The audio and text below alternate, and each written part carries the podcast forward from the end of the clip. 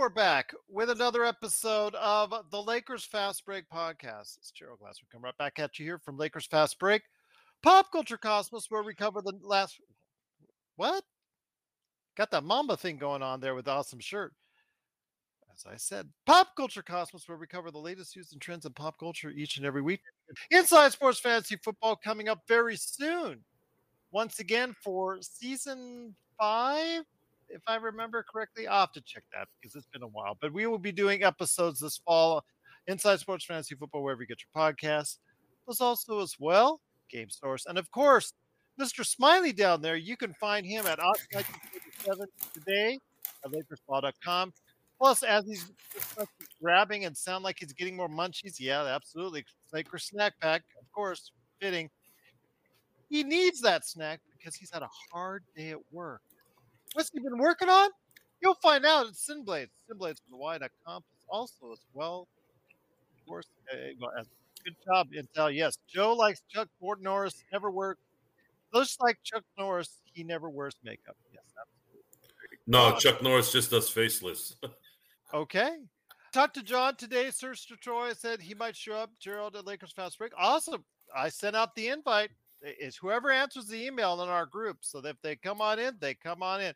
But you can find John McKinley at the John McKinley channel on YouTube. I know he did a stream, as he said, more streams coming because he's streaming away, and you could catch his streams today at the YouTube channel on John McKalian. Go ahead and subscribe today. Our good friends, the Lakerholics, that's Jamie Sweet, who I hope joins us as well, along with Laker Tom, who I want to try and get back on but I don't know what he, what he's doing. I know he's all over at Laker Tom. We'll try to see if we can get him back on the show because I know a lot of people have been asking for him. So go ahead and check him out today. Maybe I don't if you hear call the Wambulance, maybe that'll bring him back. Oh, maybe indeed. Devotion says Joe looks fresh off of Catalina Island. Yes, he does. Got that little bit more of even more of a tan going there. So go ahead and check out what the guys are doing today at Lakerholics.com. Plus, also as well, if you can go ahead and like, share, subscribe please subscribe today. That's right. Hit the little Joe next to the big Joe. The little Joe with the beady eyes next to the big Joe with the beady eyes. Hit that today to get the latest notifications on when we go live on the air with the latest Lakers Fast Break podcast. And if you do so, it is sincerely appreciated. And for our East Coast viewers and listeners, we are going to go ahead tomorrow. And for you, Joshua, for you heavy duty, for you out there that's on the East Coast, and also for our good friend, Mr. Magic Man himself, Sean Grice. We're going to do an earlier episode because he's had a long day today. Ah, you know, just having a good workout. You could go ahead and catch uh, our show tomorrow on uh, FIBA basketball. We're going to go ahead and talk World Cup action as per the request of Sean Grice. So we're going to do that on the Friday show indeed. Mm-hmm. So go ahead and check that out at 8 p.m. Eastern, 5 p.m. Pacific. That's what we're shooting for for tomorrow, right here at the Lakers Fast Break. Please go ahead and subscribe so you can get that notification. We're only 71 more subscribers away from the magical 1000. I get so irritated, guys, when I see that that video on the Pop Culture Cosmos channel that I put up there with the sphere it's over 140,000 views. It's got ads all over it. Google was so great to put all ads all over that. And in fact, the Sphere one down here in the YouTube channel, they put there's that they put that as well because that's gotten 6,000 views.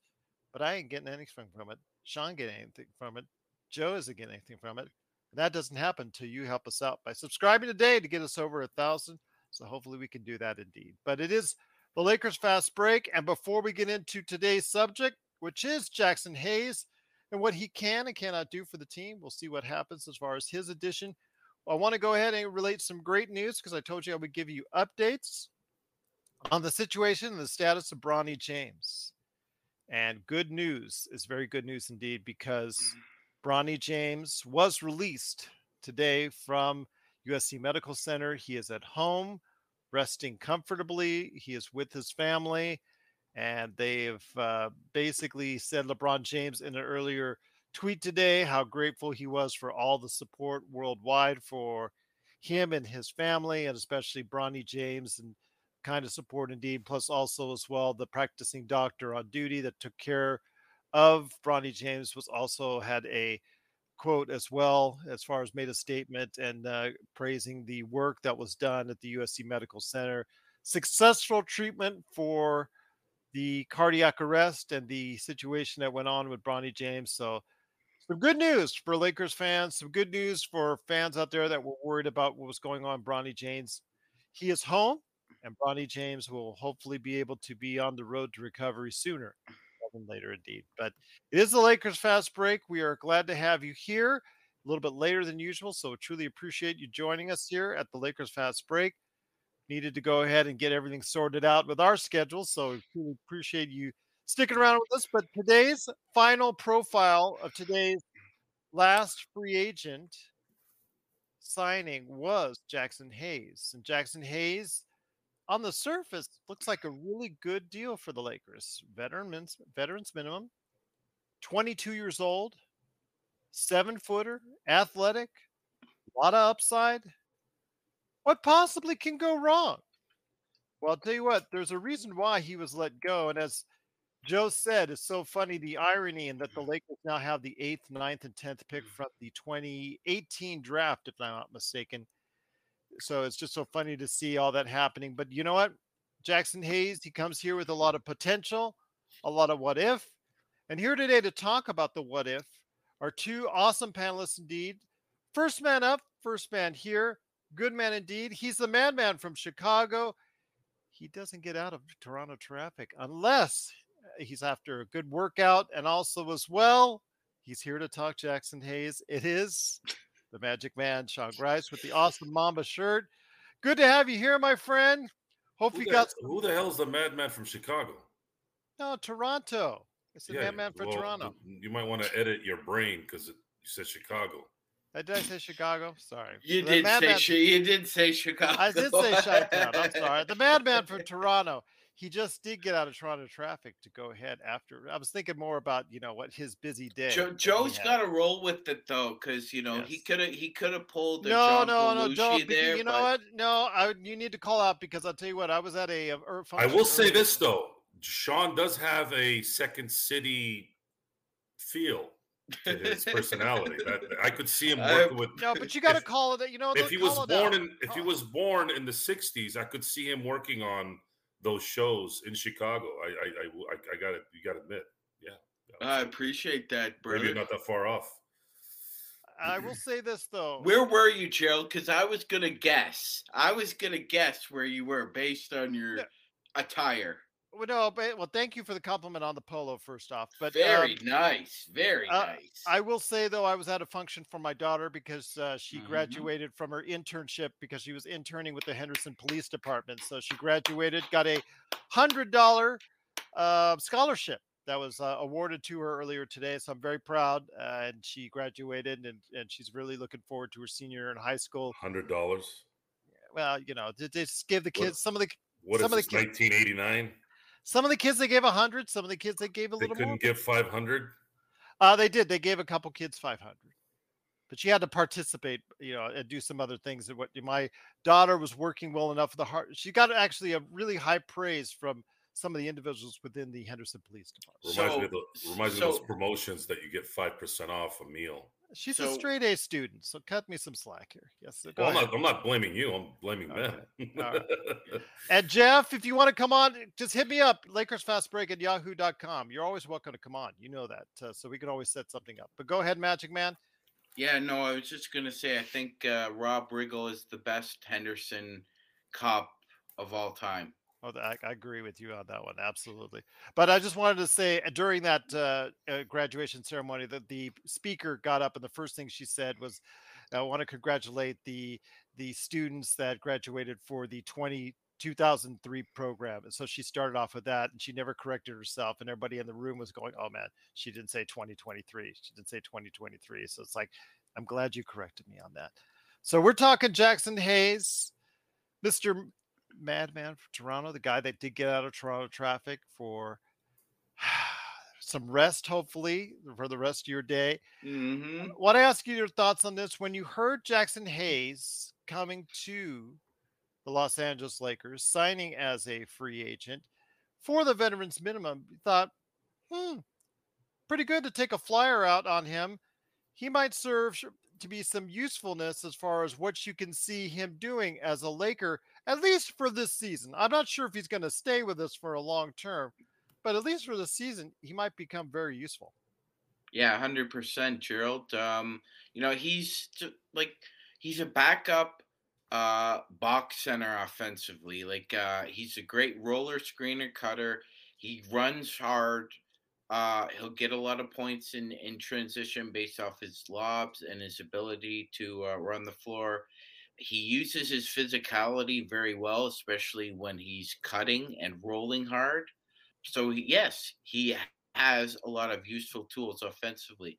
One of the big problems I thought that New Orleans basically just let him walk was uh, he's it's just his limited uh, jump shooting ability is that you have Brandon Ingram, Zion Williamson, then you possibly throw in a Jose Alvarado or a uh, Herb Jones, and then Jaxson Hayes really clogs up that lane, and uh, he's very he's very limited with uh, his jump shot. So I, you know, you have to really um, understand what you're getting with him. He's not a three point shooter. He shot a little over 100 shots his entire career from beyond the arc. That's not his game, Gerald. So he's he's going to run, cut, drive hard, and pick up points opportunistically. But you saw there's and that 57 of those shots, Magic was in one year, not this past season, but the season before when they tried to see if he could be a stretch five right. as Laker Tom tries to envision him as. And he, he, I know what Laker Tom does when, when he's talking about Jaxson Hayes as a stretch five and he sees that one year. Oh, he shot 35% on 57 attempts. He made 23 pointers. Okay, that's less than one a game, Sean. First off, that's like, you know, almost get that, you know, the shot before halftime. If you took one of those like every other game, you know that you could do the same thing so it just i think we're it's a mirage laker tom was like uh, you know one of his last appearances on here he was talking about how Jaxson hayes he envisioned Jaxson hayes uh, that uh, you know at that in a best case scenario as a, as a stretch five i think that's asking way too much I think you're right because the fact that he did clog up the lane in, in New Orleans because of what you know Zion whenever he's healthy, Brandon Ingram, You've got Jonas Valanciunas. You got you've got individuals there that just do not complement him very well. The thing is, though, with the Lakers, you know, they might be hard pressed if they don't get a Christian Wood. They might be hard pressed to decide whether or not they want to go with Rui Hachimura or Jaxson Hayes in the starting lineup, which might not make it any better for the Los Angeles Lakers. I think starting Hayes is uh, is obviously an option. You know, up it, to be frank, it wouldn't be at the top of my list, but uh, that it may come to pass where you know he does he he's the starting five in the similar way that you know Frank Kaminsky was the starting center for the Suns, and then or the power forward, excuse me, for about 10, 15 minutes, and then Jae Crowder would come in. So uh, if it's that kind of role, I could see that that happening, Gerald. But uh, you know, this is a guy who also, you know, you know, he's only really averaged just a little over a thousand minutes for a couple seasons, Gerald. So it's not as if he's he's used to playing a lot either. Um, like his everything looks good as far as like inside the box. Mm-hmm. His uh, he shoots well over sixty five percent on his twos he's above average uh, inside the la- inside the lanes. Mm-hmm. You know, it's it's a decent efficiency, but I just I don't think he's the kind of guy you could play 30 to 35 minutes because I think just just his his body type and the fact that he does have a does have to play down low and crash the boards. I don't think he's the kind of guy you want to spend a lot of time at the center spot. This is Raphael from NBADraftJunkies.com, and you are listening to the Lakers Fast Break. Check out what's been going on with the Pop Culture Cosmos Show and the PCC Multiverse. Uh, so you would watch the Tomorrow War before The Matrix? Yes. If you forced me down, you, I was tied into a chair and I had to watch one thing, I would say The Matrix Resurrections. Really funny. Yeah, because of all the cutscenes, I could remember what a good movie was like. well played, sir. Well played. Yes, that's the only reason for the flashbacks, to remind you what a good Matrix movie was. That's the Pop Culture Cosmos Show. And the PCC Multiverse. Catch our shows on Worldwide Radio seven days a week and wherever you get your podcasts. But once again, it is the Lakers Fast Break. We are talking Jaxson Hayes. Truly glad to have you here. It is the Magic Man, Sean Grice, also as well as me, Gerald Glassford. Thanks so much for watching, listening. Truly appreciate it. Also here as well, good man indeed. You got to go ahead and check him out today at SynBlades, SynBlades with a Y.com. Also as well, you got to go ahead and hit him up every time as Ox1947 at LakersBall.com. It is Joe Soro and Joe. One of the good things I mentioned, I've been hard on the new arrivals in regards to their defense. and The defensive rating has not been too pleasing to the eye when you look at all three of the individuals that came before that we've been profiling. But when it comes to Jaxson Hayes, this is his forte. It's getting inside, being a rim protector, being someone that's going to go ahead and be a deterrent for anybody trying to drive in the lane. Similar to what we saw, like you we, in 2020, when it comes to JaVale McGee and Dwight Howard, he does have a much better, um, substantially better defensive rating than the other three individuals for obvious reasons. I want to ask you this though: Should we put him, you know, or utilize him more than what he was being utilized in in New Orleans? Should we even contemplate the thought that he might be in the starting lineup, similar to what we got, and revisit 2020 all over again? I would say only if AD is injured and we don't sign a big man. It's probably the only way he'll crack the starting lineup. Mm-hmm. There, there are two things that Jaxson Hayes does consistently mm-hmm. that that are good. One is weak side blocks, meaning they're he kind of shades to whatever ball handler's going to the basket, and he'll come in on the weak side and block shots. The other is face up to whomever he's playing against. And if they don't get a step on him, he usually is pretty consistent in blocking the shot or deterring the shot.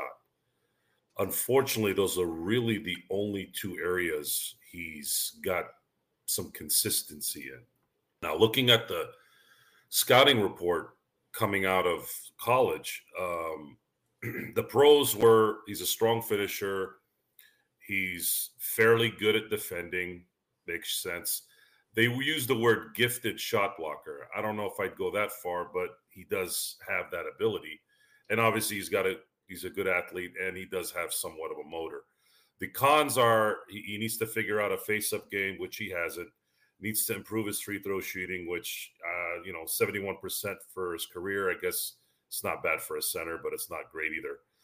Uh, needs to improve his passing, his rebounding, can be undisciplined sometimes, and then of course uh, needs to add strength because he is kind of frail. Uh, what's what's puzzling to me with those stats is how the hell did he get picked so high? Those are really bad negatives for someone to get picked in the top ten. Go ahead, Sean. Yeah, you're right, Joe. You remember on draft night he was traded to the New Orleans Pelicans for DeAndre Hunter. They the basically what happened was is, do you remember who picked DeAndre Hunter? Do you remember what hat he was wearing on draft night? I'm sorry, the Los the Angeles Lakers. It was the Los Angeles Lakers hat. That's right. That's right. Because, and, but then because the AD trade, and you know, let's not get into that ridiculous stuff. But uh, I, I, yes, so Hunter ended up wearing the Lakers hat, but the pick ended up going to New Orleans. But New Orleans traded Hunter for Jaxson Hayes. And we all see what's come of that now. Hunter himself has had some injury problems as well, Gerald, but he has been a more productive player than Jaxson Hayes when, when oh, absolutely. both when they're both healthy. Just as a point, that was a trade that David Griffin made. And you're right, Serge. 2019 draft, 2019 draft, not the 2018 I said earlier. So you're absolutely right on that. But yeah, it's so funny though, as Joe has mentioned, that the Lakers now have from the 2019 draft the eighth, ninth, and tenth picks, and then totally erasing one part of the Anthony Davis trade in the process. So, and actually erasing another part of it this past season by finishing ahead of the New Orleans Pelicans, thus nullifying the swap. Your thoughts on that, Joe? I mean, I take great pleasure in the fact And, that and, and the Lakers could have Lakers could have got the best athlete in the draft if they had just taken a shot there, and it would have been even bigger. But anyways, I digress. I I don't. I I, I would like to think that if Jaxson Hayes is going to be a benefit for this team, it's going to be in sustaining whatever lead we have going into the second quarters and fourth quarters when he's coming off the bench. I don't see him as a starter in any way other than major injuries during the year or some kind of load management for for uh, for any of the bigs. Uh, I don't. I don't. The one thing I don't like that I discussed on the last show is there's been rumblings from Pelican uh, fans that he's not very bright. Uh, you can fix attitude, but a lot of times you can't fix smarts. So if you're going to be playing with LeBron James, who is known to be a very intellectual player, which sometimes his decision making are kind of suspect, which I think it's kind of overblown on my end. I'm not trying to insult LeBron, but it's just what I've seen. Uh, you know, he's going to quickly hear it from him one way or the other. Um, but again, it's nice to have someone that's going to be a weak side shot blocker other than AD.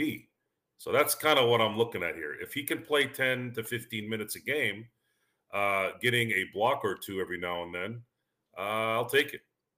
I'll take it. It's just a matter of is he going to give up so much on the offensive side that the the, the, the few blocks he has are, are they going to be worth it?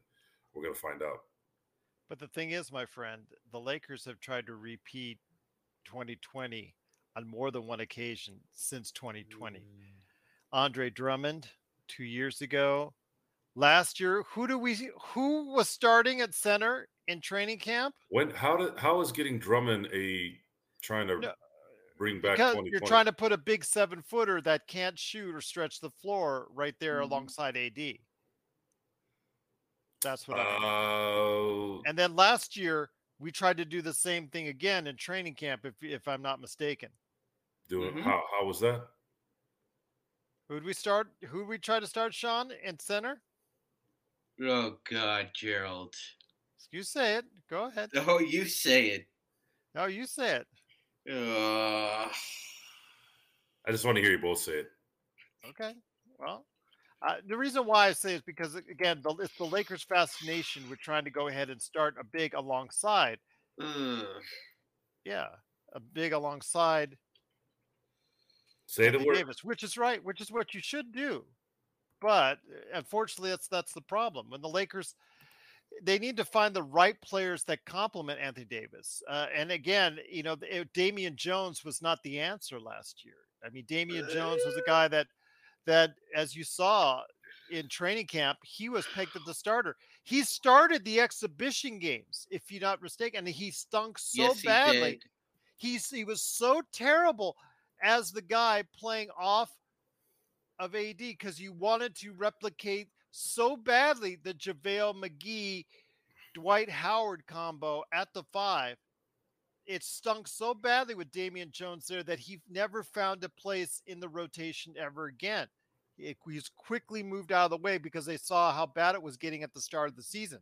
So the thing is, do we we want a five alongside AD? But the problem is these days, I don't think any longer, Joe and Sean, that we can have someone that's a non-shooter five No. alongside AD. I think that's the problem because AD, when it worked in 2020 in the bubble, AD was a an effective enough shooter from the mid-range and three-pointer area. He was effective enough to be able to, you know, stretch the floor even just a little bit with JaVale or Dwight Howard down there.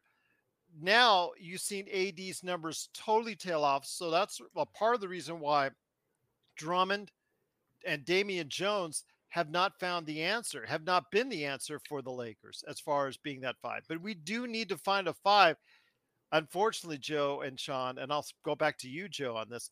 I just don't think eh, that you know Jaxson Hayes as a starting center is going to work out if they try that. And I know they will try that. I absolutely know if we don't get Christian Wood or a stretch five in there, that's exactly what they're going to do. Well, that's that's the confusion on my part is I don't think they were trying to replicate 2020 using Drummond or Damian Jones. Uh, that's that would be clueless if you thought that was what it, what it was. I think they got those guys because that's what was available. Uh, if they get, even if by getting, let's say, a Christian Wood, even that's not a replication because JaVale McGee was not a player that was going to draw a offense out. He was strictly there to do his 10 and 15 minutes to solidify the defense, solidify continuity and consistency with the starting lineup, and then adapted whomever they put in there, whether it was him or Dwight Howard or shifting over Anthony Davis to to to to play against what that whatever team they needed to play against. What's also going to help this year is we are going to have a better perimeter defense uh, by getting uh, Gabe Vincent that's one. Getting Prince, that's another. Those are, I'm sorry, Prince is, is he's not a very good defensive player, but at least he's he's that's going to be the focus. That's what, what we're going to put him in there for. Uh, whether he succeeds or not is going to be the question. And then, of course, what he does do well is he will, if he's open in the corners, we have a high probability that he's going to make those shots versus what we had in the last year um, yeah, I don't I don't see any replication in, in the sense of what they how they're going to play in 2020, but I do see a replication in that there is a there is a youth movement here that could help us uh, have enough depth to sustain an 82 game season so that the veterans are fresh for the playoffs. So you say that, Joe. So how does Jaxson Hayes fit in that mix? You said that you were only going to give him about 15 to 20 minutes a game because he averages only 16 minutes a game in his entire NBA career, which coming into his fourth season, every almost that's not very good. Almost everyone or on this, team, season, this season, yeah, yeah, almost everyone on this team. This is very, very important to explain to this team at training camp that everyone here, other than maybe four guys, which would be LeBron, AD, uh, Reaves and D'Angelo Russell. Everyone here is really a 10 to 15 minute player. Maybe one of them will be a 20 minute player, but we need everyone to really understand what their role is and to do as much as they can because if you play someone like Jaxson Hayes for 20, 25 minutes, you're going to be in major problem. You're going to have major problems. Uh, Gabe Vincent uh, showed a lot of promise, especially someone who wasn't drafted. But we saw kind of what happened when he played against really, really good perimeter players in Denver, and he kind of got smoked. So we got to be careful with that one as well. And maybe he might be one of those guys that improves from that. That that could happen. So that's a positive there. Uh, D'Angelo Russell, it's going to come down to is D'Angelo Russell going to just help us during the regular season and maybe a, a couple of playoff series like he did last year. But then once he starts playing the really, really good teams, towards the finals uh, series, maybe that might be what happened. But at least this time, we might have players that could cover for him uh, in terms of shot making. So that's it's it's such a crapshoot at this point. A lot of these guys were let go, and one of them was Jaxson Hayes. I am not a believer in when guys just when teams just let players go that it's a good thing. That's not a good thing. This is a very hard sport. When you're talented, you don't just get let go. This isn't the NFL where they'll let go of Dalvin Cook, who's still in his prime because of whatever. I go, that doesn't that just doesn't happen in the NBA. If you're really good in the NBA, you're not only going to be on a team, but you're going to get paid a lot, and that's that's usually how it works. So, Darvin Ham has one thing that Darvin Ham Darvin Ham has this year that he didn't have last year is peace of mind. He doesn't have to worry about, oh my God, how am I gonna tell someone, i.e., Russell Westbrook, that he needs to sit on the bench? And what happens when we lose and it's because of him? How's the locker room gonna be? None of that's gonna happen this year. If someone stinks, it's gonna be a veteran minimum type guy, guy that got let go, like like a Jaxson Hayes or uh, or, or or or a Prince, and now those are a little bit easier to kind of wrangle in because they're not they're not future Hall of Famers. That's a good thing. So he can focus on putting together a good team. And if people don't want to play ball the right way, then 86 of them. There you go. Absolutely, indeed. Once again, it is Joe Soro and Magic Man Sean Grice. It is Gerald Glassford. It's here, Lakers Fast Break. Thanks so much again for watching and listening. We are discussing Jaxson Hayes and the contribution that he makes. Magic Man, I'll ask you now. When it comes to Jaxson Hayes, what are, is the best case scenario for you? What is, if everything goes right as far as the guy that was, you know, by all intents and purposes, dumped, dumped by the New Orleans Pelicans, just not thought of very well. At a guy that they picked in the top 10 of the NBA draft not too long ago. Mhm. Already a guy that's like 23 years old, going to be 23 years old, still got the prime of his career way in the front view, way in the distance. He's still got his prime way ahead of him. They already let him go. What is the best case scenario for you, my friend, for Jaxson Hayes? Oh, Gerald, uh, uh, you know, he's a hard worker and, you know, he comes from good stock. His father was Jonathan Hayes, who played tight end in the NFL for the Chiefs and the Steelers. Uh, his mother was the uh, Missouri Valley Conference Player of the Year in college. So he comes from uh, a bloodline of really, really good athletes. So it, I don't think it's a matter of him not being able to stay on the floor. I think what's what's going to uh, maybe keep him or uh, be an obstacle for him is if um, like uh, it was earlier said by himself that he spoke with Darvin Ham and Coach Ham told him that he had a specific role in mind for Jaxson Hayes, and I guess they they have an understanding with one another about that. So if Hayes plays that role, Gerald, I think optimistically, the the best for Jaxson Hayes would be, you know, probably maybe a hair under 20 minutes per game. He's averaging, you know, 10 and a half, 11 points, five boards, couple assists, uh, block and a half. You know, he's shooting over 60% from the field. I think that would be a great season for Hayes and for the Lakers. If he's playing, if he can play 16 minutes as a backup center, that's a lot of minutes. That's doing your job. So that's what I see him as. Sean, when I'll say this, search and destroy. When Sean is in the booth with me, working, manning the uh, the the controls and helping out with the chat, it leaves me a lot more time to go ahead and get rid of trolls. So that's all I'll say. So once again, it is the Lakers fast break. Go ahead, Sean. I'm- go ahead. Yeah, Gerald, you know, I'm I'm I'm multifaceted for you. I'm like a Matthew Slater. I'm your Matthew Slater. You could put me on offense, you could put me on defense, you could put me on special teams. Oh, there you go, indeed. But uh, I do want to ask you though, before I bring it back to Joe, Jaxson Hayes. Again, you told me about what the, scenario, best case scenario is for you. What's the most realistic for you? I mean, I, I'd say again, I, I'm like Joe.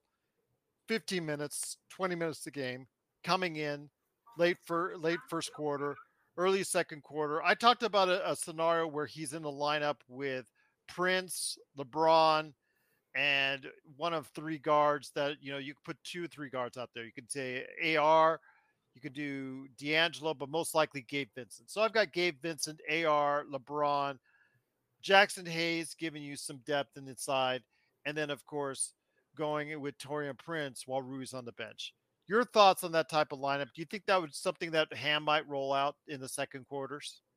I think that's very possible, Gerald. Yes, Eh, considering the fact that I, I- I think uh, it's going to be interesting if he, if Ham really thinks that somebody like um, Vando and Hayes can play together because I think what's going to end up happening, Gerald, is either Vando's in the starting lineup or Hayes is in the starting lineup. If if you're gonna uh, surround Hayes with uh, shooters uh, off the bench, um, I, I think that it would.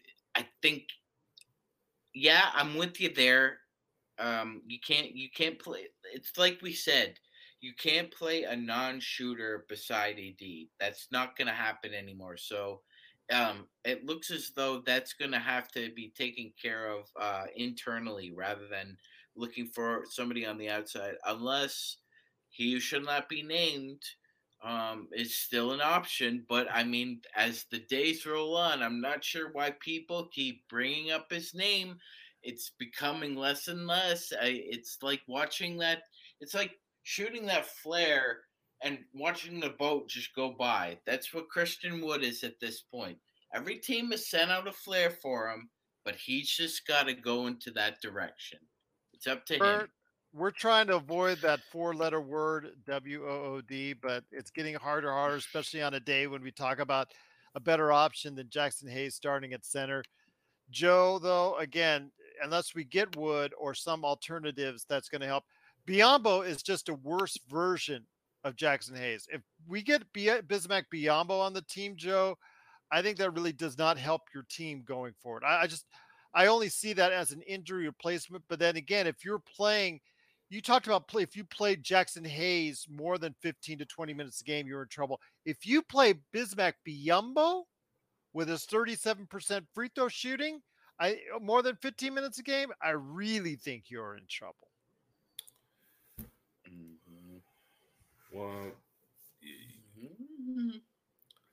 He's like, yes, yes, yes. will it matter is going to be the question because we know Darvin Ham loves his three guard lineups. It might not matter anyways. Um, look for the three guard lineups with Rui and AD primarily, especially if uh, if LeBron is sitting. When LeBron sits, I would almost guarantee you there's going to be a three guard lineup, and uh, I hope those guys can make shots. That's all I'm going to say on that. However, the Lakers, I don't I don't think we really understand how amazing having guys like AD and LeBron on the team are. I mean, we're talking about a team that was barely making it, barely made it in the playoffs, had two injured stars. One is on the decline, the other is kind of teetering in between an MVP and just being good. And they still made it to the Western Conference Finals. It's it's hard to really gauge what what this team really is. If you're going to go by results and forget about whatever lineup they had from game 1 to the last game they played, you look at it as dude, this team was 8 wins away from winning a championship. 8. That's it. Just 8 and we have to say that this is going to be a better team than it was last year. So if you're telling me this is going to be a better team this coming year, let's just say LeBron didn't lose a step. He obviously has lost a step from what he was, but let's say he's the same player in 2024 as he was in 2023 this is a better team. Does that mean they go to the finals now? It's going to probably depend on health and how team chemistry comes together. And that's the good part. That's the good part. And we don't need Jaxson Hayes and Gabe Vincent and Prince and Reaves to play all star type ball. We need them to do their job. And those guys playing together complement each other's skills. A box center with a volume three point shooter off the bench. Joe's right. Both guys doing their job there. Well, so we got the starting five, those two. That's a seven man rotation.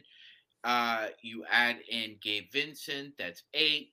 Uh, you know what? You, you start feeling pretty good about about where the depth is going. Plus, we're we're st- Gerald. I think uh, Max Christie really uh, holds a key here again with Hayes, with Reddish. Somebody's going to have to find chemistry with these guys. It's likely going to be him. So uh, it, it, it looks as though there's going to be a lot of experimentation with lineups, like I would personally uh, in training camp and especially in practice, playing different guys together, especially with Christie Hayes, Reddish. You, you're you're trying to find out how do the, all these skills put together to to become you know one of the because on paper right now the Lakers have like a, a potential for a top five bench mob. They really do. It's just if if can every player play their role to the best of their ability I agree with you on that. Can every, but it just seems to me you got to make sure that the matchups are working in your favor. And uh, I will say this, Joe. Uh, you know, when it comes to what Sean was saying, I think you got to be careful with some of these matchups, especially with some of these trying to integrate some of these new players into the mix. Because with Cam Reddish, excellent if he's working with LeBron, who I would always have him with, because LeBron is the perfect complementary player for him because the fact that LeBron always wants to rebound and push that ball up every single time up he can. And it definitely accentuating his strengths. Same thing with Jaxson Hayes. I would love to go ahead and see Jaxson Hayes predominantly with LeBron because LeBron can set him up and actually get him involved. I'm worried if we're, you know, any. Let me ask you this, Joe. Is there anyone else do you think what will keep Jaxson Hayes involved? Maybe AR a little bit, maybe D'Angelo a little bit on some lobs. But outside of that, you have to go ahead and keep him involved and interested in the game forever, how many minutes he's in there. I haven't seen him uh, involve himself in normal offensive sets. I'm I'm not really looking for him to be anything other than a weak side shot blocker and a guy that can actually play a little bit of perimeter defense with in front of the guy that he's playing. And I I even saw him play, you know, keep his feet in front of him uh, against smaller guys. I don't see anything else other than that. Uh, there is a there is a positive there in that when you need to play that way, you have someone that can execute it. But that's not going to be a 48 minute issue. It's going to be that 10 to 15 minute uh, run where you're playing a particular team where that makes sense, where you know you can leave your guy uh, to double team and possibly block shots once they penetrate the paint. Those are the type of things that Darvin Ham is going to need to teach him. And he's also going to need to understand that he might have a lot of DNPs. And that would be coach's decision at the end, not because he stinks or whatever. Do you think that's a failure for the for him? Although again, it's the veterans minimum. So what have you got to lose? Yeah, no. Well, it's the, the only thing you got to lose is is he going to pout? Is he going to be disappointed? Is he not going to understand his role? These guys all got signed because they are young and ha- and have little skills that you can plug in in certain situations. It's paint by numbers. If I had to use a kind of a general term. It's going to work if everyone buys in, which means Darvin Ham is going to need to mentally get these guys in it. Great question, though, by Kurt. Though, do you think? Uh, and I'm going to tip before I send it back to Sean. Do you think he'll stay in the straight and narrow on the court because you see he just got out of a bad situation? in the confrontation with police at the LAX airport here. Was it 2021, Sean, or 22? Was it last year? Sean? Was it last uh, no, year? No, Gerald. That was, it was 2021. 21. Okay. Okay. Yeah, he yeah. he settled at 22. That's right. Yes, yes, yeah. That was that was unfortunate. You know, he pushed a police officer against the wall Oh and he's gosh. just he's lucky that that's all that happened to him. It could have been a much worse situation. Pushing a cop, having having worked in that uh, field, I wouldn't advise pushing a police officer in any shape or form. Well, it sounds like he pushed a police officer in the one place you probably could because they're so scared over there, which is L.A. Well, he I was. mean, there were You times just where- endear yourself to everyone. If you if you push a cop in any other city other than that toilet San Francisco or LA, you're going to jail and you're going to be in trouble. But over there, you could probably take a leak on a cop and not not have anything happen to you.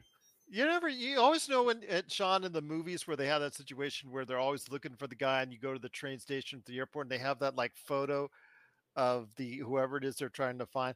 I can see that for for the you know the security officers and the police with like a picture of Joe, and it's, it's like if you see this man, give him hell. I will tell you this: if I was the cop and he pushed me, I'd probably not have a job. no, Joe Joe Soro would not have a job, ladies and That's gentlemen. That's probably why. I mean, I was I- solicited. I, I was solicited to be a cop since I was 20 years old. Uh, one of my really good friends, Vinny, used to always call me Joey. He's from New York and was a cop in Florida. He used to say, Joey, you don't do drugs. You you got the size, you got the look. You're perfect for law enforcement. Mhm.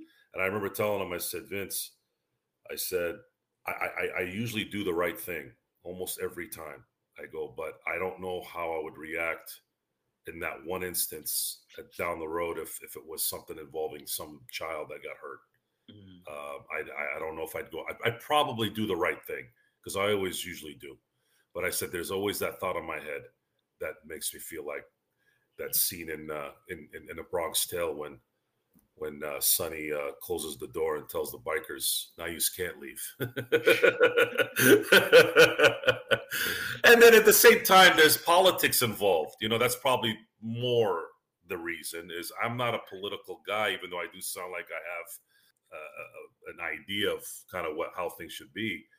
Um, Oh, but it's it's what, not. what was it, it's for it's it's uh uh leaving me right now, Gerald. What was the name of the X Men who like he could like just bolt through like uh concrete and what was his name? Juggernaut. Oh, Juggernaut? Yeah. Yeah. Joe would be a juggernaut with a union. I'm just I'm just letting everybody know right now that man would be a juggernaut. Uh, But I digress. I wanted to say this though before we head out. Uh Adam, I self-censored myself. Gerald did not censor my comment Oh yeah, I put it out in the about- comments. uh, about about the Denver Nuggets depth being thinner than a Trojan condom. I I'm the I didn't see that. That's a good Yeah, one. I didn't see that. Yeah, I, I'm the one who censored myself because I don't want this man to get demonetized. Oh, But we're that, fi- that's, we're figure- We're we're fi- we're figuring out the language barrier here Okay. and kind of what we could get away with. So I wasn't sure if that comment was going to be appropriate or not. But this is eh, the It's kind of eh, quick. It's Like, all right. I think that would if- Yeah, if people are going to come in here, that is the quick wit you are going to get. I Well, do me- not show any mercy to anybody who wants to come into our house and think they could push us around. Now, Agent Harris, and thank you so much for watching, Agent Harris. Appreciate it. If you've not yet subscribed, please do so today to get the latest notifications on when we go live on the air with the latest Lakers Fast Break. We're signaling the ref for a quick timeout, but we'll be back with more of the Lakers Fast Break podcast. Hey, Lakers fans! Looking for the best place to go for up to date news, information, original videos, articles, podcasts, opinion pieces, and discussions about the Los Angeles Lakers? Well, look no further than Lakerholics.com. With a legion of followers always there talking about everything Lakers and the NBA, there's no better place to go to share your fandom as the team heads toward another championship run. So stop by and be part of the conversation today at Lakerholics.com. It is Joe Soro along with Sean Magic Man Grice. Want to ask you this? Agent Harris uh, actually has a good point. Uh, they think that the Lakers have a smart formula. They're surrounding the veterans with young, high energy players, which you've mentioned, Joe. You've mentioned this. And before I get it back to Sean with something that I bring up it's kind of concerning to me when it comes to Jaxson Hayes. I do agree with with with Agent Harris that actually it is a good idea to surround those two older veterans with some young legs So, and especially if you are dependent on transition, which is a great part of the Lakers game, if they're doing well, getting to the free throw line, getting those foul calls because you know they're not great in in the, half court. That's actually really good to get those young legs in there to see what will happen. That's what that's what this was set up for. Bring young legs in, put them in spots that they that, where their strengths are, and let Darvin Ham convince them that they're a, a little cog in this huge vehicle that needs to go to a championship. And that's that's really what it is. It's, it's not rocket science this year, guys. It's not they don't have to deal with or think about what they've been doing the last year and a half. They have it's clear now. It's a clear focus. Uh, a couple of these guys are not going to be able to handle it. A few of the guys might surprise us, and then there's going to be guys that are coming in that are expected to do something and show up as well. So think of it that way. Got there's going to be players that are going to do exactly what they were brought in to do. Then you got the guys that surprise, and then you got the guys that disappoint. Those three are all going to happen. So be prepared. We, we we've assumed and uh, guessed on who those guys might be, and maybe some of them will surprise us. Maybe some of them will disappoint us. But one thing you cannot deny is that Rob Pelinka has put together the team that needed to be put together, and now it's Darvin Ham and the players' duty to to to do their job. When you look at the stats and you look at the overall questions on Jaxson Hayes, and I think Joe got it right when he was talking about when you go to the fan sites and the fan forums for New Orleans, and they tell you why that they're not exactly overcome with emotion when it concerns the departure of Jaxson Hayes. Look at the statistics there, Sean. Look at the statistics under the blocks. This guy's supposed to be your seven foot young center, athletic, supposed to be your rim protector. The guy never even averaged a block per game. That concerns me. That concerns me a lot. Now, the defensive rating sort of makes up for that because compared to the rest of the league, it's average to maybe even a little bit slightly above average. But the block shots, which is what you pay him the money for, my friend, I'm going to get you off mute here. Unfortunately, that's not a pretty sight if he can't even get you a block a game. No, it's it's it's terrible, Gerald. Uh, that tells me about the defensive awareness could even be worse than what we saw from Mo Bamba. Yeah, uh, it, unfortunately, there's that potential there because uh, it's awful. Uh, per 36, it's le- just barely one and a half for per. So you're supposed to be a vertical center who can be a rim deterrent, hopefully, uh, but you can only average a block and a half per 36. I agree, Joe. A little concerning, a little concerning when you get into the weeds with him. Um, but again, maybe.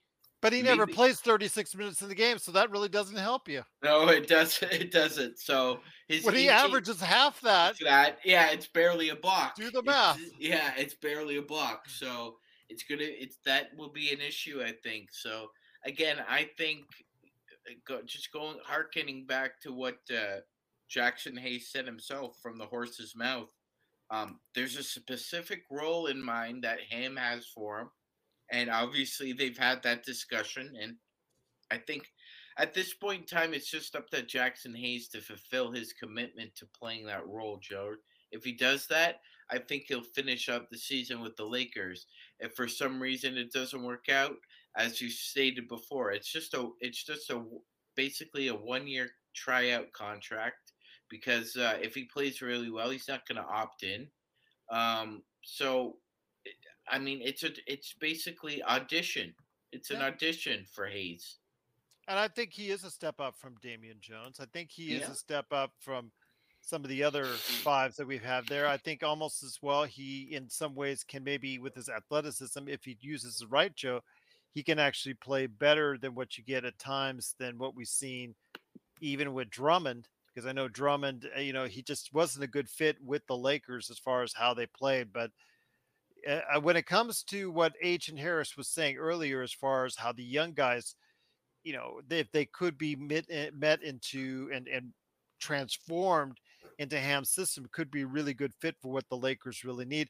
I just worry though, my friend. We've been poking holes into each and every one of these free agent acquisitions over the four, past four days. And I've actually purposely done that because I want to make sure we all thought, hey, Rob has hit another home run. Rob has hit another DeAndre Great. Well, let's read between the lines here. Let's let's look at the through the tea leaves. Let's get a closer look at this. Let's do a deep dive to make sure is it still a good fit? And in some ways it is. On many all these guys each have gifts and and actually pluses that we can utilize if done properly. I'm worried though, can is Ham the right coach to go ahead and bring and accentuate out each of the positives of all four of these new additions to the Lakers team, John, Joe? I don't know yet. Oh, um, we're we're gonna know. We're gonna know probably within the first month. I just I don't see how this team is going to play well though because of the fact that they played well with most of these guys not here.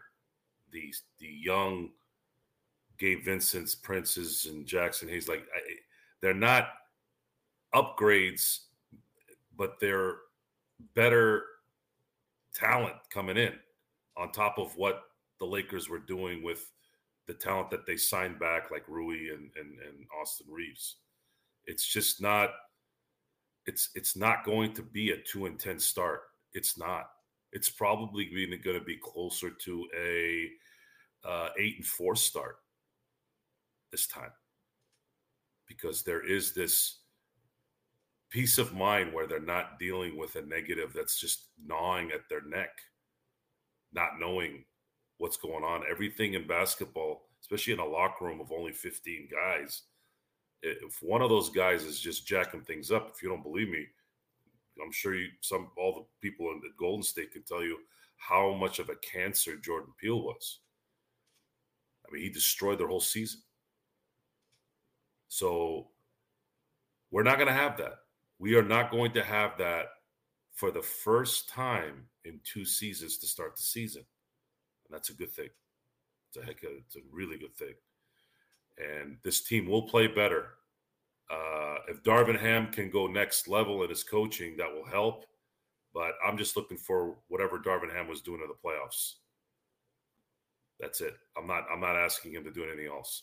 If somebody like Jaxson Hayes or Gabe Vincent or Cam Reddish or whomever is supposed to be better this year, they don't want to play better. That's on them.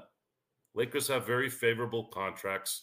If they need to unload something to get maybe a veteran player that a team can't pay for, doesn't want to pay or whatever, we have that option too. Rob Pelinka put this team together as as well as he could have put it together.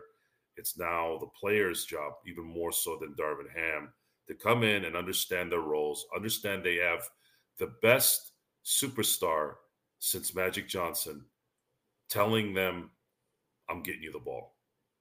And you have Anthony Davis, who doesn't get caught up in the who's this team and who's that team and is he getting enough credit? It's one of those things where I don't think he gets enough credit for for being as amazing of an athlete as he is, as amazing as a basketball player he is. It goes right in line with guys like Klay Thompson and Steph Curry. Those guys don't get enough credit for being those guys. It helps just as much than their talent as well when they understand that they're not letting ego or who's who, you know, on the team get in the way of things. So you are, if you come in and you cause a problem, I know it's not from LeBron and, and AD. Those guys want to win, and those guys, guys like LeBron, want you to be open to make shots. It's been a 21 year, it's going to be a 21 year career where he's done that. So you can't say, oh, well, this guy's selfish, he won't pass. This is LeBron James. He's going to get you the ball if you get it open. And if you make the shots, he will keep giving it to you. That's it. So that's what basically we're talking about when it comes to Jaxson Hayes. It's unfulfilled potential, and I know Magic Man wanted me to throw this up there. I just read your message, uh, Sean. I was like, you know, with our email trails, it's like, oh, got to go one, got to go through another. Oh, you put this on there.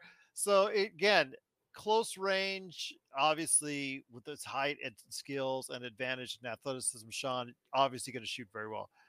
From outside, all that is what you see there. Virtually all of that, any success is from that one season, two seasons ago. So basically, it's a non persona non grata when it comes to outside. So he is going to be an interior five. If you try to make him something that he's not, it's just going to end up badly, as we're seeing with, like, for instance, with how Vando was. Vando was not an outside shooter. We tried to force him outside. Wenyen Gabriel was not an outside shooter. So we tried to force him outside to try to have him shoot threes and see how it went. That, that uh, as of now, I wouldn't say it's work. a force, though, Gerald. I, it's it's not a really a force. It's a necessity in today's NBA. Well, it I mean, was, but we were trying to put him out. Wenyen Gabriel, we tried to. We knew he. Well, could shoot threes. Uh, Wenyen Gabriel was. Uh, I don't know if they. Vando really... could eventually become a a corner shooter. He yeah. just wasn't ready for it yet. Well, putting putting putting bringing in Prince kind of somewhat uh gives you that offense that Jared couldn't give you, right? So Jared's yeah. defense, Prince is the offense, making those corner shots. They're going to try to balance that out as best they can, and that's what they did there. The the intriguing player. There, there are really two players right now, if I had to pick, that could make a huge difference. Number one, is Austin Reaves going to improve? Meaning, is he going to go from a 17 point a game player to 20 to 21? If he does that, you have your third star. And, and of course, maintain his percentages, which is 40% from three and, you know, ball handling and all that. So you have a third star there in him. And then you have, uh, uh, geez, I'm, I'm drawing a blank here. Uh, We'll help you out. Max Christie. Sorry, sorry. Max Christie. So Max Christie is probably the biggest X factor. If he comes in and has improved to be a rotational player, meaning he's going to play decent defense and make open shots like the three pointers, that changes a lot. That might be enough. And supposedly, I heard the other day that they weren't allowed to sign him or to a four, three or four year contract because what they signed Lonnie Walker to at the time, so they were only allowed to do so much with him. I don't know if that is hundred percent the case, but that was what I heard. Well, it would make sense, right? Why would they? Why wouldn't they have signed him to four years when they? Well, remember they did the previous time with THT though. Yeah, but I don't think they. I don't think they thought of THT being what he ended up becoming. Max Christie, there was a lot of positiveness and being able to get him when they got him. THT was, I didn't we didn't know if he was going to be good. Well, I do want to ask you though, Sean, when it comes to the four new additions that we got, which is Jaxson Hayes, which is Taurean Prince, which is Gabe Vincent, and you know, obviously the entire the four guys that were brought in to go ahead and take care, and Cam Reddish, of course. I want to ask you this though: I was th- telling in the chat that if we get two, if we can hit on two for as regular parts of the rotation that are complementary but are a positive, more than likely a positive every time out for the Lakers as far as on the plus minus scale. I think that's a win for the Lakers. I think that's you know something that if you get two of the four guys that you brought in, whether it's Vincent and Reddish or whether it's uh, you know Prince and Hayes. If you can get two of the four guys that you brought in here to be regular rotation players that give you a boost and give you a positive more times than not, I think that's a win for the Lakers. You're on mute, my friend. I got you. I got you. There you go. Go ahead. Thank you. I do too. I I agree, Gerald. And that specific number I I had in mind as well too. If uh look, you can't hit on you can't expect uh, an executive to hit on every flyer he takes trying to surround a championship team. But Gerald's right. If you can hit on half of them or or more than you miss, then it's a plus. Gerald's right. 100%. Oh yeah, if you hit on three or four, four, four.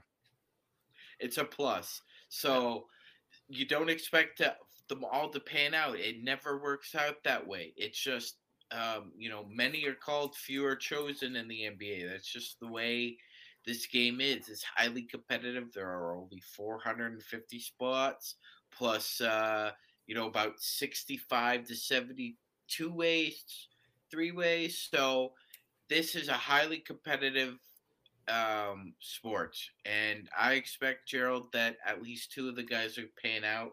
If I had to say right now, I'd put my strongest money on uh, Gabe Vincent and Taurean Prince actually uh, carving out and playing significant roles. I'd like to think Hayes, uh, in what he's being asked to do, can do that as well. But I mean, just you never know, Gerald. But uh, you know, I think uh, if you were going to rate them, I would say Vincent should have the biggest impact. Taurean Prince would be number two. Jaxson Hayes number three, and then I just I think Cam Reddish should just slotted in that fourth spot, Gerald, because there are just other players that the Lakers uh, have either invested significant money or want to see more of, aka Max Christie, Maxwell Lewis, uh, JHS, rather than Cam Reddish, who's had three separate auditions for NBA teams at this point, Gerald, and nobody's decided to resign him. Um, he's probably going to have to work the hardest of all four of these players to get the most out of his contract.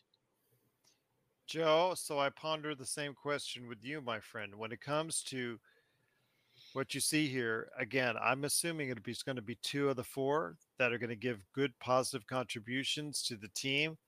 We're lucky if we're going to get three of the four. And if we get all four, that means you've got a deep roster and a deep bench, which is absolutely would be the best case scenario for the Lakers. Your thoughts on how many guys will hit and who will hit, in your opinion, this upcoming season of the four new additions? Who's going to hit? Uh, I see Gabe Vincent hitting and I see Max Christie hitting.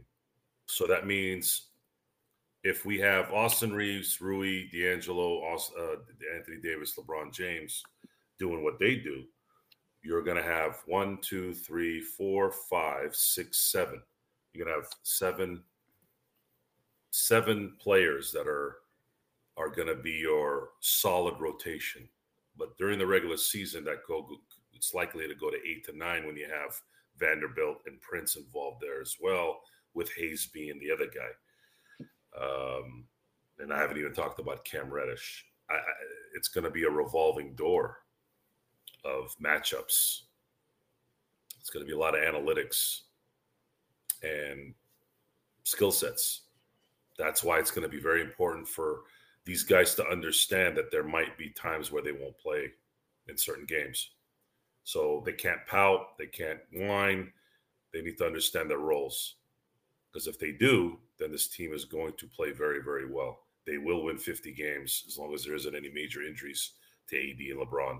And the Lakers will have a very good shot at going and winning a championship. Because I do think Denver will come down a notch because of uh, championship hangover.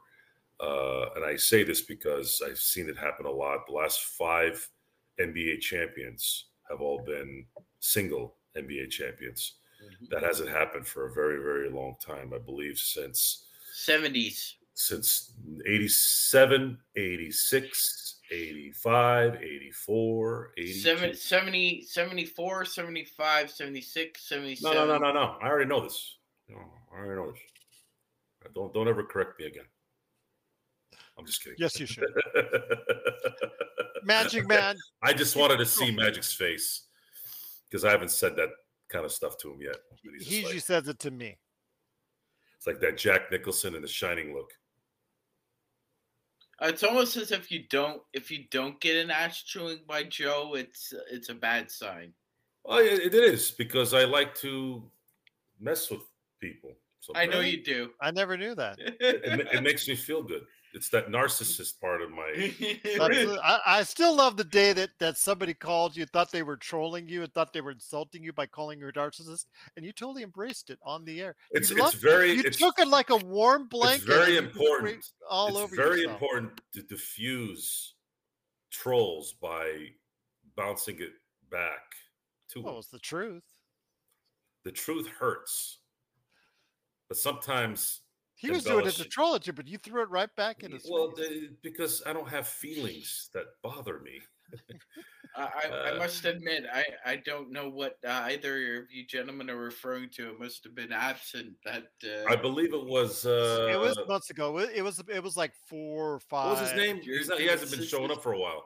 I have no idea. I don't was it fried chicken. Yeah, that's it. It was fried fri- chicken. Oh, okay, fried. Yeah, yeah, yeah, yeah. that guy, that guy, that guy took off because he's actually.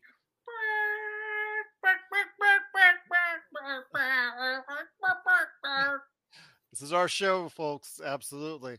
It is. But- It, it'll always be our show, but it is the audience's show as well. But if you want to get wise, Lakers Nation doesn't do that. if that's you want to sure. get wise and start thinking you're a big player, a big man, you're going to be in trouble. I we will embarrass you. We will embarrass you if you're playing that game, and I will sleep very well at night doing that. That's he will. I, I created that game. Uh, I guess so. So and, and, and it's and then of course you know we're we're here to entertain, and it will be entertaining. I think we've been trying to get at Laker Tom to get back in here, and now I'm gonna pro- we're gonna probably have to start throwing some ribs at him so that he can get his butt over here, so we can see him argue with Jamie because it's entertainment. Uh, when you're all into your feelings, it's good until you stop Yeah. because of your Mhm. feelings. I'll just leave it at that. Well, I'm gonna try and see And if stop. And how many times is uh, what was what happened again today? Didn't uh, Stephen A. Smith walk off set again for the twelfth time? Yeah, I what what did he or was that yesterday? It I don't sounded know. like with it. I I just didn't even catch the highlights. But I heard what was about the walkout? What was the walkout this time? I, I don't Somebody- know. I Somebody didn't. took his. Somebody took his Danish. Maybe somebody showed that video of him trying to box and made fun of him. I don't know. I will say though that is the Lakers fast break. We truly appreciate everybody watching and listening. Again, it's the narcissist, not Lex Luger. It is Joe Soro, aka Ox1947. He's right here for you. Go ahead and check him out today at LakersBall.com. Also, as well, he's got a great company though. Seriously, it is SynBlades, SynBlades with a Y.com. If you're in the Southern California area and you want to go ahead and get your lawn transformed into something much more magical than it is today, it is SynBlades with SynBlades with a Y.com. And of course, Magic Man Sean Grice, the madman from Toronto. I mistakenly said Chicago. He is here for us uh, after a long day's hard work. He's right here for us indeed. I barely said that with a straight face. But it is Gerald Glassford. Thanks so much for watching this. Make sure you catch the pop culture cosmos. I had to do that for Joe, uh, for John, if he wanted me to go ahead and say that before we end and out. But guys, it's been a great uh, time talking about the four profiles that we had made for our four new free agents. Overall, again, let's go ahead and just one last time reassess how Rob did. I look at it more and I you know, I, I look beyond the tea leaves. I know I had said A minus A. I'm still thinking B, B plus in the A minus in that range. It's, I know it's kind of broad, but I still think it's pretty solid. I think these guys, again, if you get two to hit, I think you've got two good rotation players. Joe, now that you've had some time to look on it, uh, you've had some time to think about it, you've had some time to realize exactly what how these guys may fit into the puzzle in regards to next season. What are your thoughts, Joe, on this team and the acquisitions? How do well do you think Rob did over the summer with these four guys? He did as well as he could have with the ass with the Yeah. parameters he's given. Mhm. There's no doubt that the biggest, biggest, I should say, two of the biggest uh, acquisitions or signings that he did were Austin Reaves and D'Angelo Russell. And getting Austin Reaves at a price that we didn't even think would be possible. That's because Laker fans tend to overrate players too much. Uh, and the other is getting D'Angelo on a deal, essentially a one-year deal. I mean that that I had no idea. I thought at least it was going to be some kind of a three-year deal for 20 mil per. So getting him at a, really a one-year deal and having him waive his no trade clause due to contractual type stuff that made made it made sense. Boy, that's a great way to start that. And then you you overpay a little bit for Rui, but you're Yeah. also paying him to live up to that number. So now you sit him down and go, "Well, Rui, we're going to we're going to invest in you. We're going to invest a little bit more." And that's something I am very familiar with. I learned that little tactic from very good mentors, good people that know how money kind of works, which is you pay someone more than what you need to, but it also gives that person enough of an incentive to really show themselves why they deserve that money. And more often than not, especially if you're good at observing personalities, and we've discussed this with Rui, the fact that after his DNP, he asked for help, just like someone who's got substance abuse issues. When they first ask for help, they've realized that they have a problem. He realized he had a problem and he went to the best player on the team to ask, How can I solve this problem? And look at the result. And now he does what he does. And now you go, You know what, Rui? We're very happy with your progression. We're going to overpay you a little bit because we want you to get better. And if he gets better, woo-wee, you add in a little Max Christie action in there, and you add in a little bit, uh, a little bit of improvement from from Austin Reaves. That might all that might all be enough of what you need. That might be all you need, honestly, barring any major injuries. That's it. So that's that's why I think he had a great summer because all the other signings were basically based on the, the what money they had left, what options and, and exemptions they had left. There's nothing else you can do there. You know, you can't go get a top-notch center like, let's say, uh, Brook Lopez, paying him eight million bucks or eleven million bucks. Just what that wasn't the case. I'm sure if if Brook had called LA and said, "I love Disneyland, I will take eight million less to play in LA," I'm sure he would have been signed instead of Gabe Vincent. Almost guarantee it. But that's not the case. He wanted his other eight mil, and obviously he's going to stay in Milwaukee, where where uh, they're still a, a title contender, especially in the weak ass East. Yeah, I'm not going to get tricked again.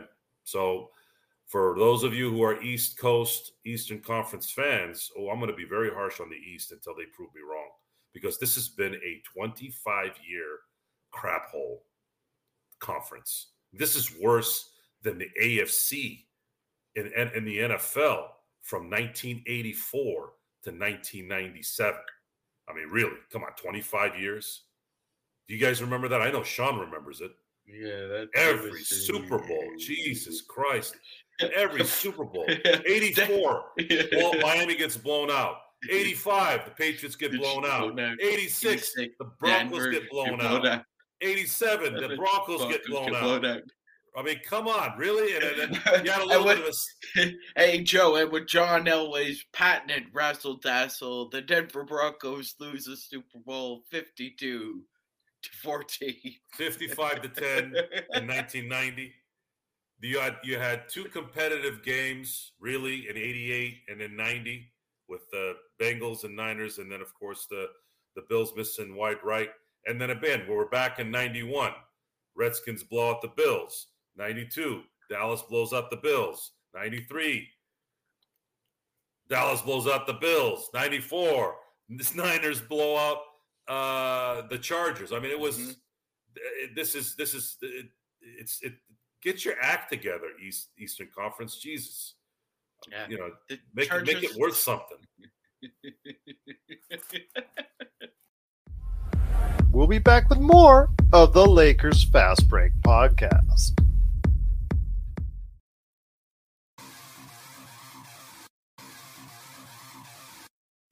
Needing an edge for your fantasy football team? Listen to the guys at Inside Sports Fantasy Football for insight that will help you reach your league championship. That's Inside Sports Fantasy Football. Check it out today on your favorite podcast outlet. Once again, it is the Lakers Fast Break. We truly appreciate you watching. And. I want to say one more thing. You know how the old cliche is no one remembers who lost in the in, in the Super Bowl? no Buffalo, they remembers who fished. Bull crap. Buffalo, no one they do. remembers no one remembers the 91 Redskins. No one. They just Good know the. Bulls Bills lost that Super Bowl. So all these cliches and all this rhetoric BS, it's crap. It's a fallacy. People do remember who was second. They do, and Minnesota as well. So I will say this though, it is great to have everyone here. Who? Minnesota. Remember when they lost during the Bud Grant years? Yeah, Fran Tarkenton. No one remembers the Vikings losing in the 70s. But they lost what four times? They've lost. Yeah, four one with? Joe Kapp and three with uh, Tarkenton. Yeah, but and- I'm talking about Bud and- Grant, the coach. Bud, and- was he was yeah, he Bud Grant, all of them? Bud, Bud Grant lost all, all four. And everybody Yeah. out there, for a laugh tonight, YouTube, Old Man Fight, Joe Kapp versus Oh Angela my Mosca. It's the funniest thing you watch all week. I guarantee, I guarantee it. I guarantee it. it is. It's funny. Um, that noise, Kurt, that you're hearing in in uh, Los Angeles in regards to Herbert, it's actually the cash register ringing, ching, because he just got paid. Actually, that's Even- not the, that's not the cash register in LA. Well, even That's okay, the cash register in Kansas City for Patrick Mahomes' agent no, going. he- he- yeah, I'll take some of that. I'll take more than that. Uh, Kansas City, um, we're going to need to renegotiate our contracts for the guy who's played six seasons and is already a first ballot Hall of Famer. Even with the, even with the funny money in the NFL, with about guaranteed, what's not guaranteed, that's still going to be a nice chunk of change. First of all, when it comes to quarterbacks, it's all guaranteed. Almost. what all. quarterback have you seen get cut early? It's a good No question. Sometimes the rookie quarterbacks do. I'm talking about the real quarterbacks, not the. Well, I'm just telling you. You asked me a question. I told you an answer. You were wrong. I'm talking about. No, it's right. It's the rookie quarterbacks. They they usually I'm talking about starters, not freaking rookie quarterbacks that don't know how to play. they throw them out there. together. They they throw them out there. They they they fall flounder in some in a lot of cases. Stop trying to back up your mistake. Um, No, I'm I already know what I said. mistake. It was not a mistake. The truth. By the way, Angelo swinging that cane was bad for him. So for those of you who haven't seen that video, Angelo should not have used his cane because the retaliation was justified just because he used the cane. He shouldn't have used the cane. And, And it's, you, and I mean, you hear you hear the sound. yeah, You It- hear it- the sound. yeah. Joe I- Kapp is wearing glasses, and you actually hear the sound of the cane hitting the glasses. He's Yeah, lucky it he was- didn't take his eye off. it was quite funny. it was quite funny. Uh, I've seen some old man fights before on on, on YouTube, and that nothing still- tops. yeah, nothing yeah, tops that's that still one. the best one because of the Yeah. the right hook, Oh, or I should say the yeah. right the right whatever that was. yeah, it's like, yeah, it's like some weird half-ass like jab, Yeah, Joe like weird old bad hook. Joe Joe couldn't quite extend that wrist enough. Oh man, that's funny. I'm gonna go watch it after the show. I bet you will indeed. But once again, it is the Lakers fast break. Truly appreciate you being here. We're going to be back tomorrow earlier time for our East Coast watch viewers and listeners, and also our East Coast panelists, Mr. Sean Grice. Going to be here five o'clock Pacific, eight o'clock Eastern. That's what we're shooting for. That's what we'll try and schedule out for. What are we going to cover for tomorrow, my friend? We're covering the FIBA World Cup, Gerald. And uh, before we head into the preview, Mhm, Gerald, mhm. seven either current Lakers or former Lakers are playing in the FIBA World Cup tournament. Can Gerald name all of those seven current or former Lakers? Absolutely not. Okay. Can you name at least four? He will by tonight. You, you should be able to name four just off the Well, let me top of see your the head. well. Let me see the roster. Who's on the roster? I haven't looked it up yet. Oh, I mean, obviously Austin Reaves. We know that. That's, that's a Yeah. given right there. So Austin Reaves and Brandon Ingram are on Team USA. hmm Jordan Clarkson is on the Philippines. okay, All Rui right. Hachimura for Japan. And apparently Correct. Kyle Anderson is Chinese now. Yeah, correct. The great Gabe Vincent for Nigeria. By the way, I'm Bulgarian now because I choose to be. And remember, Gabe Vincent said he would rather win a gold medal in the Olympics for Nigeria than win a world championship for an NBA team.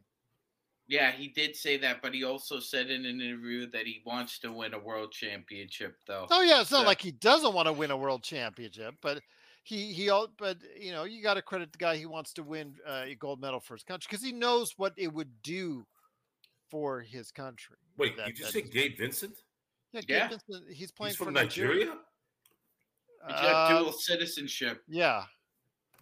It's one of those things where where if they they know he has a heritage, they seek him out, they ask him to join the team. Like the Philippines of, often does that, where they have individuals that have, you know, have uh, you know, some Wasn't type Gabe of Vincent Philippine- born in Modesto, California? Yeah, Ju- Justin Justin it's Brownlee played. heritage.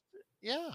Justin Brownlee played for years for the Philippines. He's a pretty good uh, player in college. So yeah, Drew, that happens. The Um, ladies Filipino team that uh, won in the World Cup, won a game in the World Cup. Two Americans from California on that team. That's really cool. Yeah. Isaac bon- Isaac Bonga for uh, I can see Germany. his Gerald. face. His face is curling up as we see it, Sean. and uh, Gerald, uh, last but not least, who could forget Marcelo Huertas, aka Kleinfeld, There you go. for uh, Brazil? Absolutely. You seem very angry, or not very angry, but you seem a little bit Irritated. Yeah, Yeah. irritated. So okay, let's say Gabe Gabe Vincent's not going to make the Team FIBA roster, Team USA roster, but let's say Nigeria wants to go ahead and reach out and make he could do wonders where, for them. Where is he from Nigeria? He was born in Modesto. His parents, Mhm. his heritage. My heritage is uh, Babylonia. So the Team Babylonia builds a team, Where? a team, they're coming for you, my Give friend. a break. They've got He's you. an on the phone. American. He was born Yeah. here.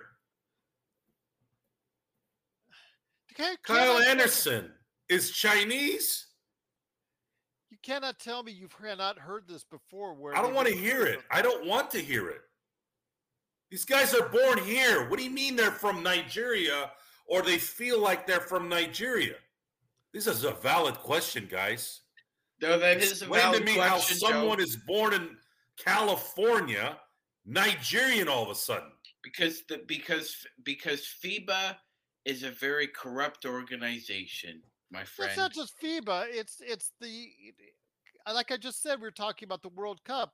They allowed the two you know American players from California to play on the Filipino team. They This allowed. happens all the same. hmm Did Yes, they it walk is. into the office? Hmm. No, the Filipino team. I team. did a recruited them. 23 and me. 18% of my heritage is in Sicily. Now Really? I'm Italian. Really? No, I'm giving you an example.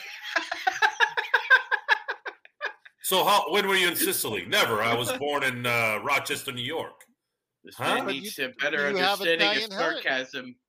But if you are, have Italian heritage, it's Team Italy might come for you if you're a good enough player. Yeah, it's like it's like Manu Ginobili, right? He's Argentinian, but he played for uh, his entire career almost in Italy before the Spurs. So he could have played for either or. He just decided to play for Argentina.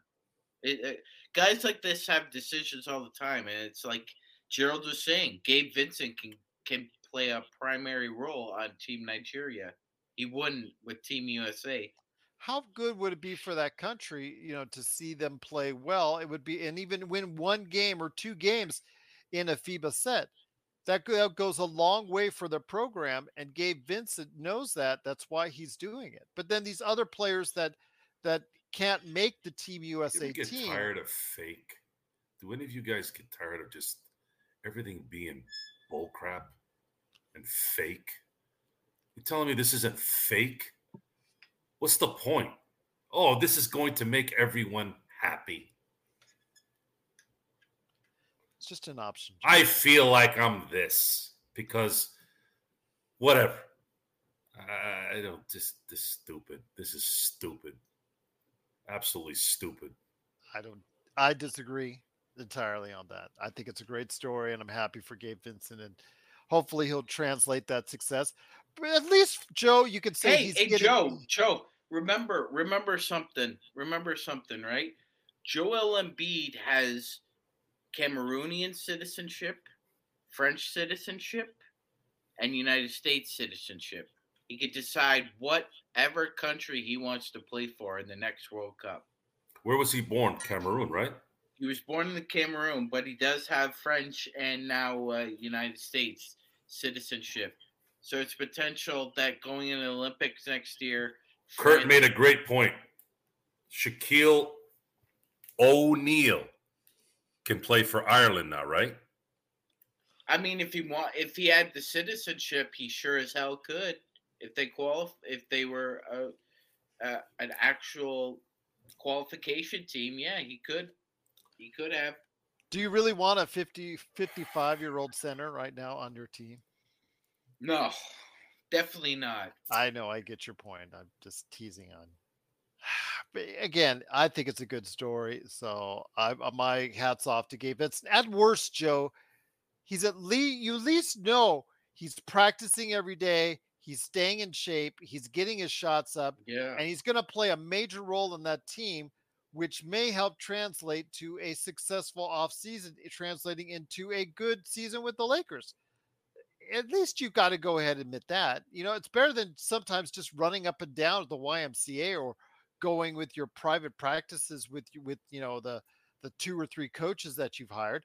This could be a great way for someone to go ahead and stay in shape in the off season. Know, he can play against NBA caliber players on his team and practice that way. He's not gonna play in some gym at the 24 hour fitness. Come on. Sometimes you got to do what you got to do. Gonna he can play at El Segundo and get a couple guys that are actually gonna play with him and create chemistry right there. That's more valuable than deciding to be Nigerian out of nowhere and playing for the national team. Well, to be to be fair, it's a it, it states his father is a national Nigerian. So I, I guess according to FIBA rules, um, you can you can apply for citizenship and become a naturalized citizen. I mean, Joe, you like uh, you you you He's understand? just not having this. Yeah, he's not having it, but it's just it's just the way it is with uh, with an organization like FIBA and FIFA. They're allowed to bend the rules, even break them, for God's sakes. Uh, you know, that's just you know what are you gonna say, Joe? Other than French toast, uh, what FIBA's doing. That's that's pretty much all you could say. I don't think it's I don't I don't think I'm blaming FIBA. I just think it's Oh, it's, it- it- it's it's more the individual deciding that again they identify as something that they're not. So is that any worse? Or it sounds like it's worse than Rui Hachimura playing for Japan, Japanese. Well, his father's Japan, right? From Japan. Uh, from Japan Yeah, but and how's that worse from Gabe Vincent? Because didn't we just say Gabe Vincent's dad's was from Nigeria? was Rui born in America? Wasn't he born no, on the he, base? no, he was born in Japan. I thought he was born in. I thought he was born on the. he? Wasn't he born on the base? Toya to, Toyayama, Gerald. Toyayama. Okay, Japan. he- yeah. I thought he was born on a base. My my mistake. So just so you guys know that I know the difference here, right? So wasn't uh, Steve Kerr born in Turkey or something? Because his dad was a army base, right? international. Steve Steve Nash was born in South Africa. So, so that's it, South Africa. So there, but he his father was a a Canadian a Canadian businessman. he Yes. was a he was a he's a he was a teacher, wasn't he? He was Yes. a international affair type guy, right? yes, a diplomat. yes. and and they're they're they're on at, at American embassies that where they work at, and that's what happened there. So that's, in my opinion, you're still on American soil when you're at an embassy in another country. I'd say that's the only one I, that would make sense. You're still in America, but you happen to be there, right? But Rui was born in Japan to a father who is Japanese. There's a difference than from guy born in Modesto, California, whose dad is from Nigeria, and all of a sudden now he's Nigerian. So Carl Anthony Towns, who could theoretically play on Team USA, as Kurt is mentioning, is playing for the Dominican Republic. So's Chris Duarte. So's Al Horford. Al Horford, I understand, because of the relationship to his father, Tito Horford, who was a, a center, journeyman center in the NBA, who was directly from the Dominican Republic. and but- there you go. Chris Duarte was born in Canada, but yet he's playing for the the Dominican Republic. There you go. Yeah. So So uh who's willing to give you the playing time. Yeah. That's often how we're and this goes back a long way. This isn't something new. Bobby Bobby Hull uh, had a had a son named Brett Hull. Brett Hull was one of the greatest goal scorers of his generation, just like his dad was. But eventually, he had to make a decision: Who do I play for? Team USA or Team Canada? My mother's American. My mother's Canadian, excuse me. My dad's American. I'm gonna play for America. His choice. And if somebody's willing to give you the opportunity, you take it. Joe's still not having any of it. what was the old term in the 90s, early 90s? Dre and them, Mark ass busters everywhere. Worse than ever. Bunch of fakes, fake Instagram people, fake citizenships, fake Americans, no loyalty to their country. You can suck it. I'm not going to ever buy into it. Okay. If you don't believe me, we see it. There you go. Once again, it's the Lakers Fast Break. I want to thank you so much for watching, listening. It is Joe Soro, the Patriot indeed, plus also as well the Madman from Toronto. He is the Magic Man, Sean Grice. Hopefully, well rested after his long day on the job. Hard work. Hardworking man indeed. It is late, so we're going to go ahead and check on out. But thanks again for watching, listening. If you have not yet subscribed, please do so today to get the latest notifications on when we go live on the air with the latest Sacred Fast Break. Please join us tomorrow, 8 p.m. Eastern, 5 p.m. Pacific, where we're going to be talking Joe's favorite subject, as I just found out within the past few minutes international basketball. We're going to be talking FIBA and the World Cup and all the great teams there. So please join us for that, plus any NBA news information.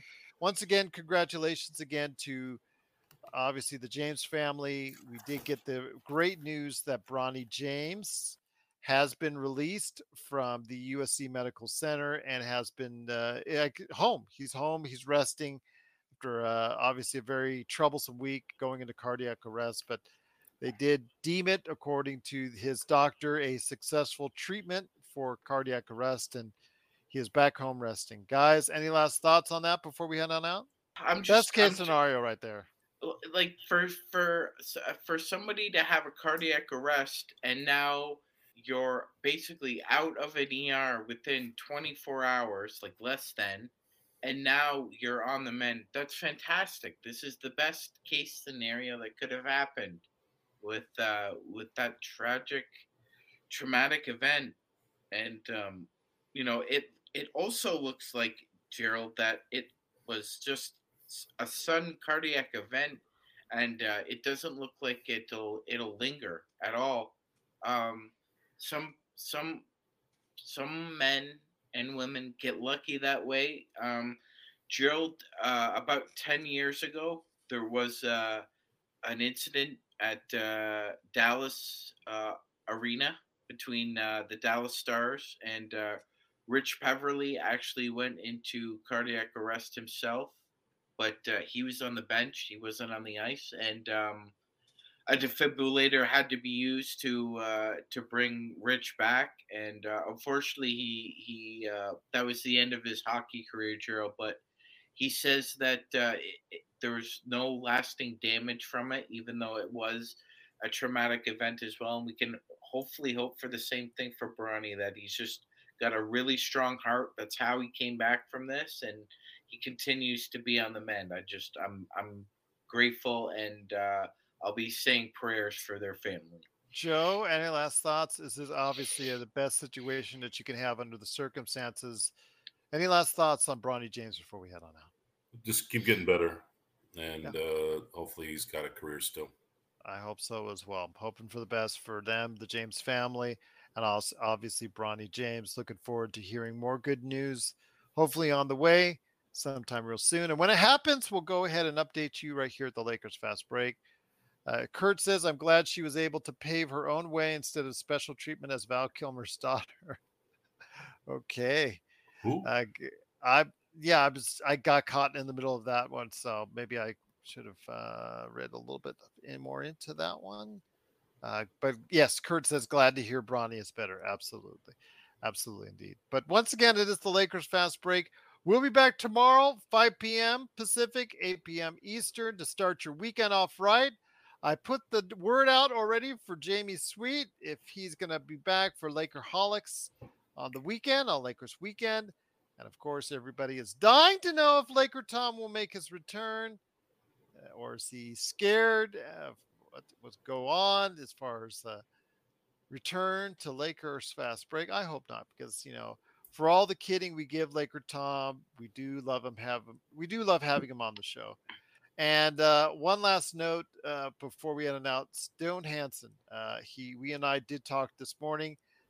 I'll let him go ahead and say what he needs to say. He is going to stop by. He said on a on a future episode real soon to talk about his status uh, in basketball going forward, and I'll I'll leave it at that. But uh, I will say again, I appreciate everything that he's given for us here at the Lakers Fast Break.